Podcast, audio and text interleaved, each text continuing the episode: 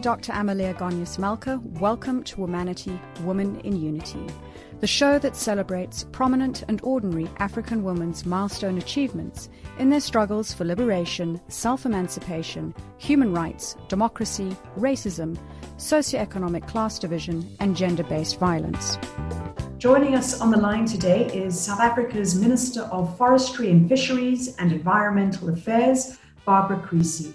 She previously served in the provincial legislature, joining in 1994 in various portfolios, being MEC for Sports, Recreation, Arts and Culture, MEC for Education, and MEC for Finance. Welcome to the show, Minister. Good morning, and uh, thank you very much for inviting me. Minister, to begin with, the department's vision is for a prosperous and equitable society living in harmony with our natural resources. You have got various branches that deal with ocean and coast, climate change, biodiversity, conservation, chemicals, waste management, forestry management, and fisheries management. It, it's an enormous portfolio. It's huge, uh, but very exciting because I think it's on the cutting edge of many of the major issues of our time. Uh, the issue of, of sustainability, of climate change, of biodiversity loss. So it's, uh, it's enormously interesting and exciting. And as I was reading through the different branches, it struck me that we almost take these elements for granted as, as a human race that all of these things are taken care of, that we're just going to have a wonderful climate. But real effort has to be taken in order to make it sustainable. Well, I suppose that what we're all confronting across the world is that unless we change the way in which we live and work and exploit the natural resource base that we have been given on this wonderful planet of ours. Um, human life as we know it today is not sustainable. And uh, I suppose that on the one hand, um, many people, uh, including myself, when one first came to understand um, what lies ahead of us in terms of the impacts of climate change and what can happen if we don't deal with biodiversity loss, it's a it's a gloomy picture and a very scary picture. And I think that that from the perspective of many scientists, the current pandemic that we are experiencing is a, it's a zoonotic disease, which means it's a disease that has jumped from animals to human beings. And there would be many people who would argue that it has happened because our relationship with the, the animal world is not an appropriate or, or sustainable one. So, so yes, on the one hand, I think that that um, there can be a temptation when you come to understand these issues that that you're filled with doom and gloom. But I think that there there are also, as I say, enormous opportunities here, particularly in the current situation that we're in, because across the world and our own country and our own continent are included in this, there's, there's a recognition that as we reconstruct and recover from the pandemic, we have to deal with some of the abiding constraints that exist in our society, and we have to deal with some of the ways in which we are exploiting resources that are not sustainable. And I think that when you're at a moment of reset, it's also a, an, a moment of, of hope and a moment of opportunity. Given that context that you've just outlined for us, can you tell us about some of the more significant programs in the department? Well, this year there are two very important events happening in the world. So the first uh, is the the um, climate conference that will be taking place in Glasgow in November, and this year is the first year when the Paris Accord has come fully into effect. Uh, this is a, an international agreement where all countries agree to contribute to mitigating and um, overcoming the impacts of climate change, um, adapting to them as they're affecting their countries, and raising the means of implementation to do this. It's also the year of the biodiversity COP, which is due to take place in Kunming in China in mid year. And this is the, the year in which uh, we need to be looking at how we prevent mass extinction of species, how we ensure that there is greater equity in the way in which communities benefit from biodiversity, and also how we ensure that there is recognition for indigenous knowledge systems that are dependent on biodiversity and which are currently earning big bucks for uh, large pharmaceutical companies, the beauty industry, and so on. So these, these I think, are, are two very important events this year. And these two events uh, are shaping the priorities of the department. And they are also obviously shaping the, the priorities of our continent and our world when it comes to environmental issues. And you would understand that if you are dealing with an issue such as biodiversity or climate change, it will impact on all areas of our branch. The way we manage waste can contribute to biodiversity loss, it can contribute to climate change, or it can help us to reverse it. The way in which we manage our oceans will depend on whether we have food security in the future and uh, will also depend on the extent to which we are enabling the, the oceans to play, to play a very important role in mitigating climate change. So these things are all linked, and that's why I think these are the two big events that will that are happening this year and are shaping our priorities. With the interlinkages, clearly climate issues are not bound to one particular geography. What we do in our environment, what another country does in their environment, have all got a compounding effect. So, with that view, how does the rest of the continent feature in terms of the plans that you've undertaken? And are there any key projects that you can share with us? I have the privilege at the moment um, of being the, the president of uh, a continental forum called the African Ministers uh, of the Environment, AMCEN. Um, and last year we met and we discussed the impact of the pandemic on our countries.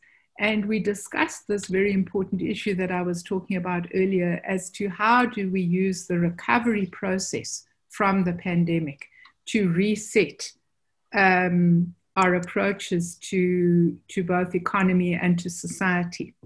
And in this context, we developed something called the African Green Stimulus uh, Recovery Program that identifies 12 different areas where African countries can work to put their economies and their societies on a more sustainable development path.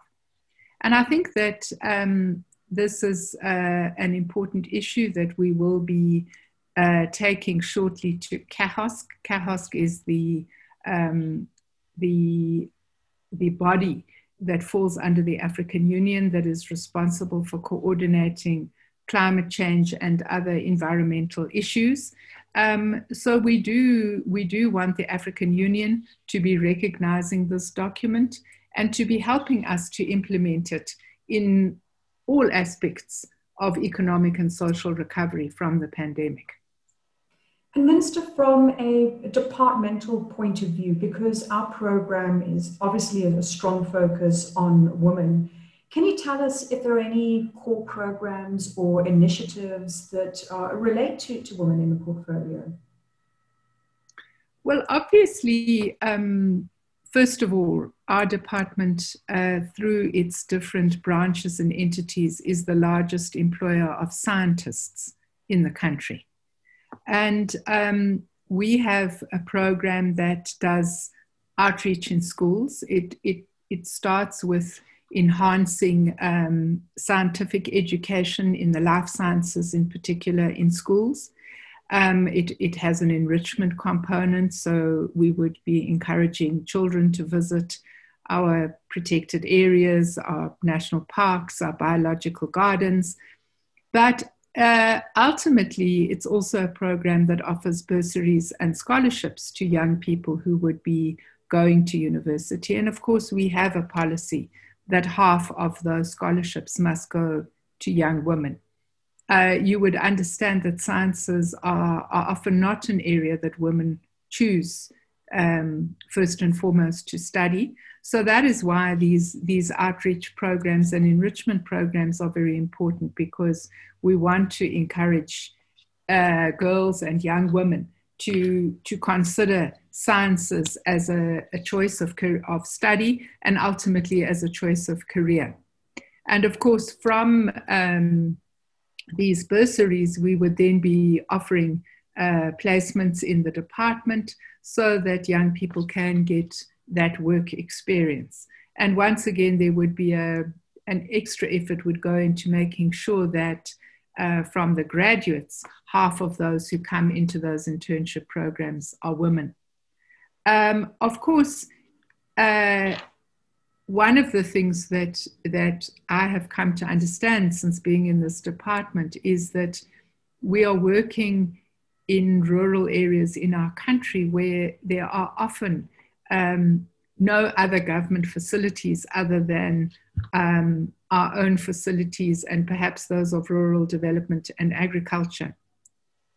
We have a very, very large uh, public employment program um, on average, we are employing between 30 and 50,000 people a year in, the, in those um, public employment opportunities. And um, our primary target there are women and young people.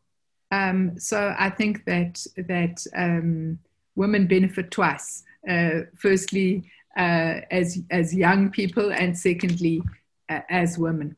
And obviously, these programs are involve, are involve uh, restoration of ecosystem services, so restoration of wetlands, estuaries, beaches, dunes, um, but also involve removal of alien species.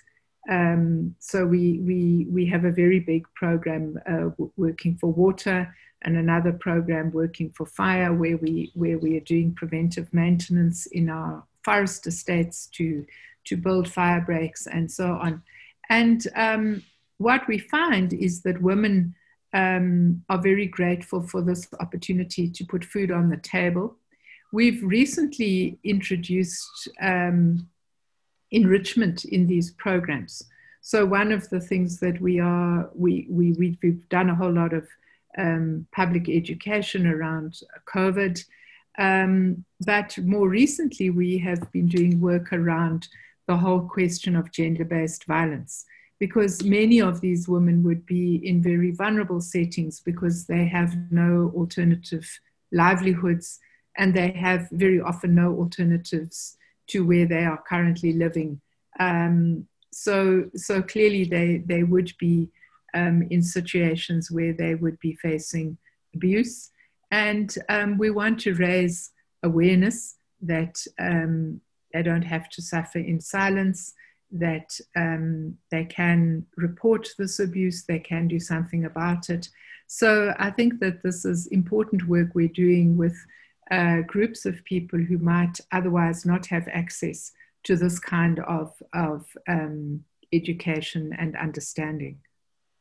Thank you very much for giving us the overview of the department in this phase of, of the conversation, as well as the efforts underway to get that throughput of scientists, uh, young people coming into the department and the, the output on employment.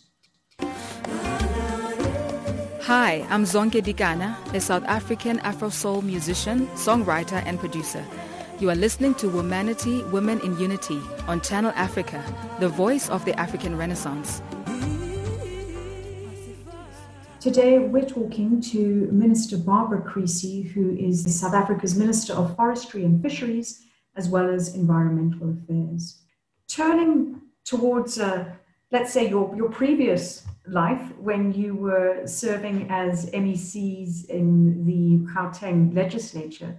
You'd won several awards for programs that you had initiated, be it, for example, in the Department of Education for Gauteng, a turnaround strategy which improved matric performance in 400 underperforming township schools, which received the first prize award from the United Nations with respect to improving delivery of public services. When you served as MEC of Finance, the provincial treasury implemented the open tender system. And through this, as well as other initiatives, the Treasury in turn was recognized as pioneers in financial management in the public sector, winning uh, Batho Pele Awards, as well as the Premier's Service Excellence Awards. Could you tell us a little bit about um, one or two of these programs behind the awards?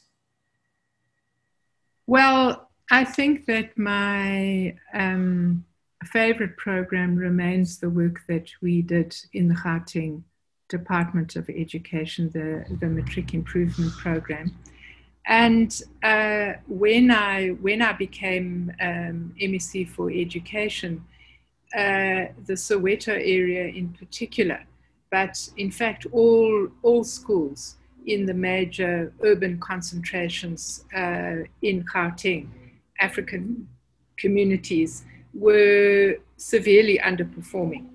And I think at, at that time, uh, the pass rate in many of those schools wasn't even 50%, and there was a very, very high dropout rate.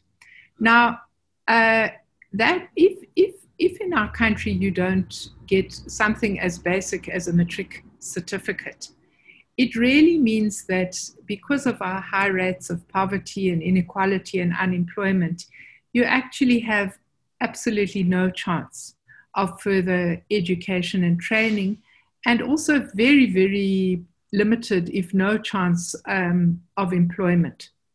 And I think that, that because we recognize the importance of that piece of paper, and we recognize the importance of making sure that young people stayed in school and wrote the matric uh, exam, we developed this program to enhance their ability to participate in those exams. Um, there were there were camps and extra classes on weekends and, and after school hours but there was also other forms of social support um, programs that we introduced to combat gangsterism, co- programs to combat bullying, um, as well as, you know, the very simple program that I, that I think has, has also won much acclaim, this, this program of introducing um, free sanitary towels for girls in schools. Because one of the things we know is that this is a major reason why young women miss school, and it's a major reason that contributes to dropout. I think we we also had programs. Um, I was I wasn't very popular with some of my officials because I absolutely insisted. You know, the law allows young women who are pregnant to continue with their schooling, and it also allows them to return to school um, once they they have completed their schooling. And I felt that that was very important because um, once young women fall out of the schooling system as a result of premature motherhood, they are very unlikely ever to resume their education. And that means that forever, um, you know, they, they, are, they are at the bottom of the heap. So uh, this was a, a, program that, that I remain passionate about. And I know that um, Gauteng has continued to improve their matric results. And I think it was wonderful news to see that that five of the Gauteng departments were the, remain the top performing um, uh, areas in the country. Um, so, so I think that yes, uh, that's that's just one program that uh, I can share with you, and I think it relates to the issue that that we were speaking about earlier, which is how do you give girls and young women a better chance in life? It sounds like a, a, fantastically rewarding program, and it's, it's wonderful to see that it has continued with its actions. And this speaks to me on, on everything that you've saying. You've got an extraordinary empathy in terms of, of doing things and doing things for public good and public service. And in saying that, you've served your country since before the dawn of our democracy. Can you share a few moments that have been memorable in your career thus far and, and when you understood that politics would be a significant part of your life? You know, I I had the privilege of of growing up in a family where my parents were politically aware people, and um, my my father died when I was a young child. I was I was only eight years old, but my mother was. Um, I mean, I think first of all, my mother was a for me a role player of somebody who there was nothing she couldn't do. She earned money, she worked, she looked after the family. Um, and, and I think that she she really set that that example for me as, as a very young child that women can do anything. Um, but she was also um, a very politically aware person, and she brought us up to believe that apartheid was wrong. Um, I was very aware as a child that we had different political views as a family from other people that I went to school with and, and other families that we knew. Um, and it was, it was always um, a distinguishing feature um, from my mother that we don't believe that this is right and we're opposed to it. And I think that you know, from a very early age, I can remember, um, I mean, I grew up in the 1960s when uh, there were forced removals, there were terrible pass rates. And I can remember those things as a child, and I can remember a very, very strong feeling that this was wrong. And as I grew up and I, I went to Wits University, my first year at university was 1976. And um, Wits students protested against the, the uh, killing of Hector Pieterson on the 16th of June 1976. And as they say, um, the rest is, is history. That was how I became actively involved in anti apartheid politics as a young person. Um, I suppose one memory that, that really stays in my mind was after a decision had been taken um, by the, the de Klerk regime to, to unban the ANC. Um, and a decision was taken to release Nelson Mandela. I can remember it was, it was the Sunday morning um, when Nelson Mandela was due to be released from, from Pollsmoor prison. And I can remember being woken up very early in the morning. I lived in a, in a flat in, in Berea at that stage by young people spontaneously running up and down the street at six o'clock in the morning, screaming, He's free, he's free. And um, it remains just this incredibly evocative memory of the incredible symbolism that um, the father of our democracy, the grandfather of our democracy, um, has for all of us, and the the this this spontaneous joy of those days after he was released, and you know when you when you go through the times that we're going through now, very very hard times, times when um, there is no a lot of people feel that there is that there's very little hope. Uh, people are grieving loss. Um, we are confronted daily by um, commissions of inquiry that talk about things that have gone terribly wrong in our government. For me, it's very important to hold on to those moments of hope and those memories of what this is all about. Because while one, one does not want to deny what has gone wrong, I think that the, the fundamental values and the fundamental struggle to build a better South Africa, a more equal South Africa, a South Africa where the color of your skin and the place where you're born does not determine what you can become in your life. I think that those, those values remain valid. And we must hold on to those values and we must continue to struggle for those values. Because if we don't, then I think that, that life has the, runs the danger of becoming meaningless. That's such an important message, uh, Minister Creecy. Hi, this is Lira, South African Afro Soul singer and songwriter. You're listening to Womanity, Women in Unity, presented by Dr. Amelia Malka on Channel Africa, the voice of the African Renaissance, a program that celebrates prominent and ordinary African women's milestone achievements in their struggle for liberation, self-emancipation, human rights, and democracy.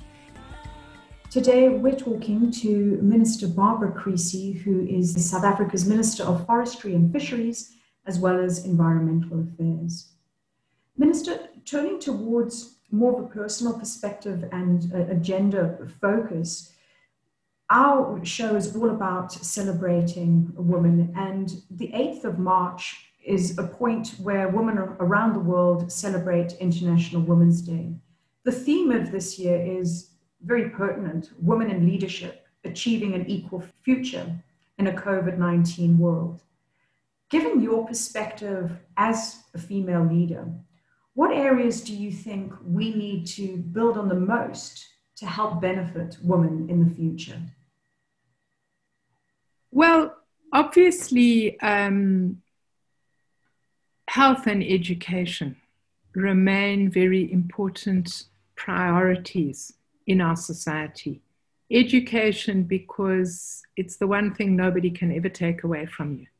Um, it is it is yours uh, forever.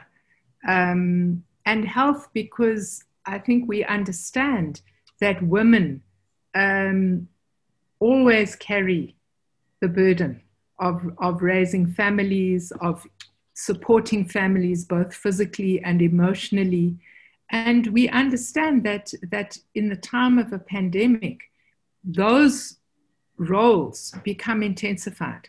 So when children can't go to school, women have to step into that space. When family members are sick, it's women who, who will have to do the caring. When incomes are lost, it's women who must stretch the food um, and keep everybody going under very, very difficult circumstances. And I think that um, on International Women's Day, we, we have to salute the tenacity of women in our country who are, and across the globe, who are daily struggling with these realities and under very, very difficult circumstances are managing to keep themselves and their families afloat. Um, and I think that we, it's important just to pause for a moment and to celebrate the triumph of those individual human spirits. Because it's those individual human spirits that collectively are getting us, all of us, through what we're going through at the moment. And if you had a magic crystal ball and could look in the future, how do you think gender equality will look in South Africa in, say, 10, 20 years' time? Well, I hope that in 10 or 20 years' time, there will be greater gender equality for all women.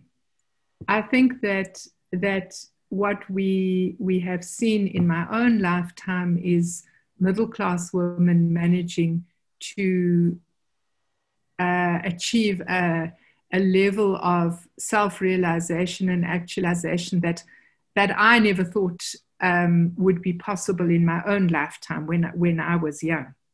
But I think that what we recognize is that women who, who are living under conditions of poverty and women who are living in working class communities, whether in urban or, or rural areas, are still carrying a disproportionate burden and are still prevented by patriarchy in our society from, from fully achieving their own aspirations.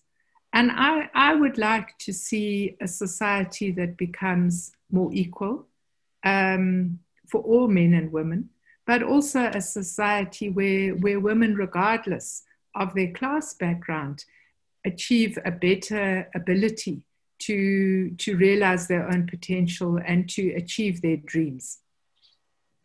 Minister, a question I'd like to ask you now is about your personal journey and some of your factors of success. Some people have spoken in the past on the show about discipline, focus, faith, and values. In your opinion, what would you say have been some of your key drivers?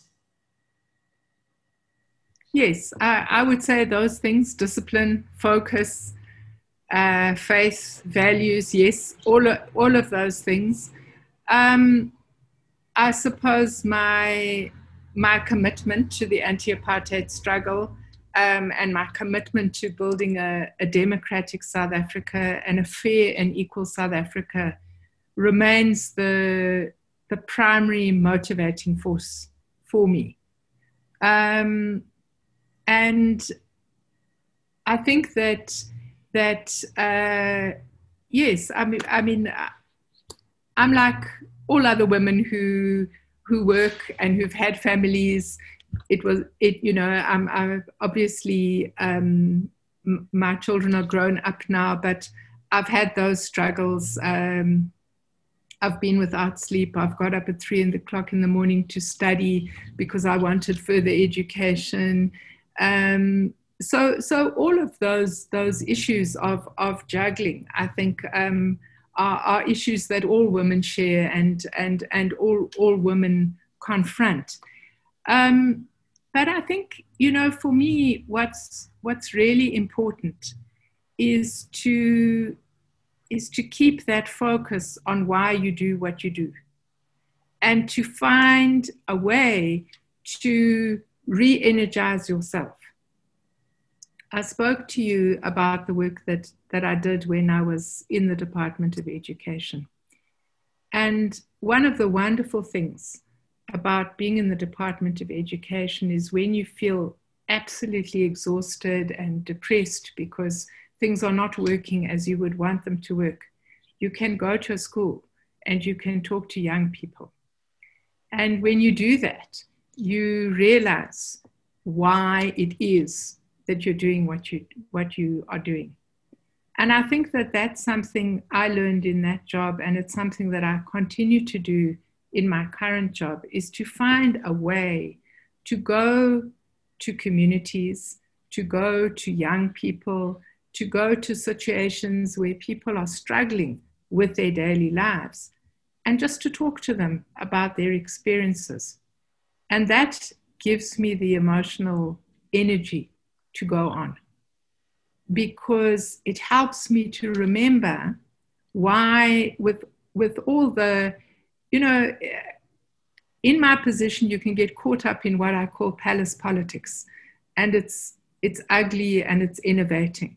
But i think what is important is to go back to the people that you are that you're working for and that you're working with so that you remember why you're doing it and lastly, as we close out our conversation today in honor of International Women's Day, and let's say, as we like to do in South Africa, create a month on celebrating women, another one, please can you share a few words of, of wisdom to women and girls that are listening to us on the continent? Well, I think that what is, what is really important is, first of all, to have dreams and to have a deep belief that those dreams that you have are valid and to go out consciously and actively to pursue those dreams that you have. Along the way, you are going to encounter enormous difficulty. And sometimes those dreams will be much further away than on other days. The only advice I can give is never, never, never give up. However hard it is, however dark it is, eventually the dawn will come. Don't give up. Your dreams are valid Your dreams are special to you, and you have a right to realize them as a human being. Thank you very much for that powerful message. Thank you very much. You have been listening to Womanity, Women in Unity on Channel Africa, the African Perspective. And we have been talking to South Africa's Minister of Forestry and Fisheries and Environmental Affairs, Barbara Creecy.